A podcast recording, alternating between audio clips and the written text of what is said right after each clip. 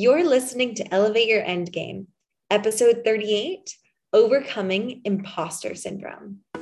Hi, I'm Cam, and I help empathic and intuitive leaders find their confidence and step into their authenticity. And I'm Megan. I help people in their twenties find their direction so they can create an intentional future.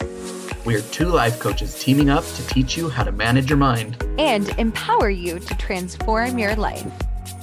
Let's get started. Hello, everyone, and welcome back. It is your hosts, Cam and Meg. Whoop, whoop. All right. You're probably listening to this because you want to you want a new result for your life.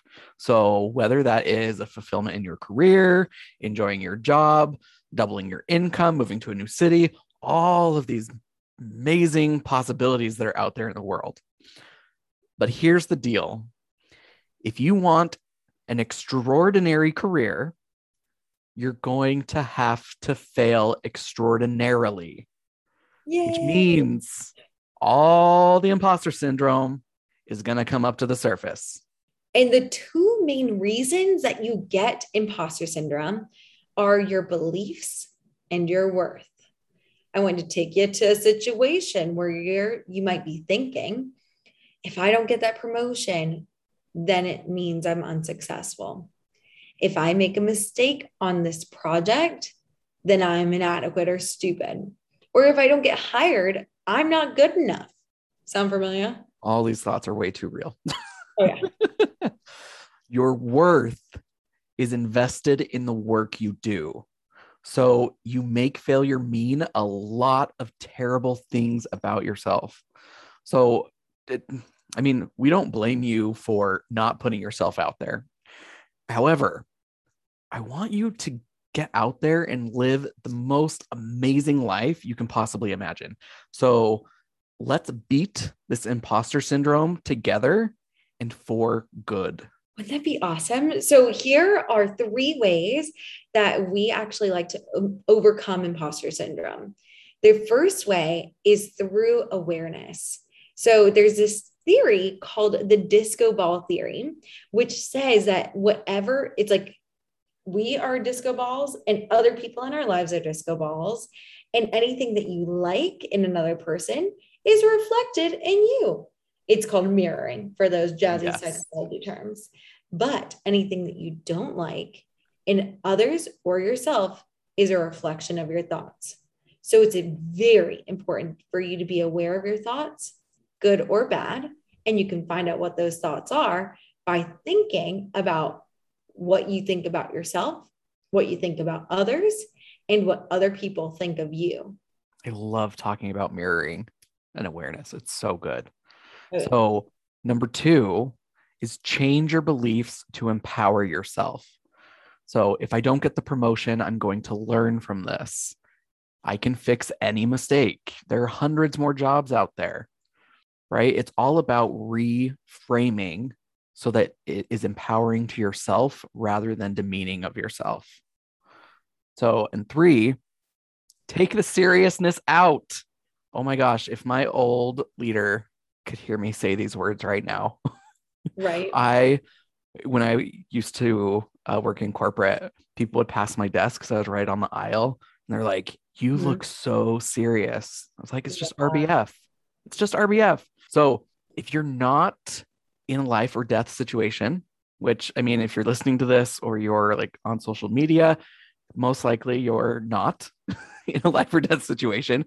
So go out there and take some risks and have fun. Anytime your anxiety spikes, because we know that it will, because that's just our human brain, like make a list of ten things that are secure and keep you going. What are the things that make you feel secure? And always keep going. And just a quick note about like Cam and I, we are not perfect people, but But in order for us to get out here and start a freaking business, like I think both of us started our coaching careers. We started this podcast certainly without being fully certified. Yeah, we would have, ne- and so a lot of people could say that we were technically imposters.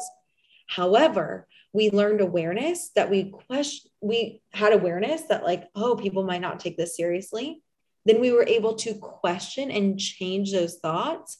And we took the seriousness out. We didn't make this something that was life or death. Like if we don't do this, we're not going to be successful. We made this something that we were like, hey, we just want to give and share things that could help people. And that's why this podcast has been so successful. I mean, we're on episode freaking thirty-eight. Like that's awesome. So crazy to me. Oh yeah. And it's because we're able to get the imposter syndrome out. We're able to overcome that. And this is why our clients are getting promotions, new jobs, starting businesses, moving to their dream cities. Yes. But we've all have figured out that we would rather live a life that we want rather than the typical status quo, which means that we are all willing to fail epically. Like I'm talking launches with zero consults. I'm talking months without new clients. I'm talking failing and recording the podcast. Even it's like, we're willing to fail because our self-worth isn't tied into what we do anymore. We don't make it mean terrible shit about us, you know? Preach. Exactly. And here's the thing, even, I mean, because there are times where I still make those mistakes mean something about myself. But here's the difference.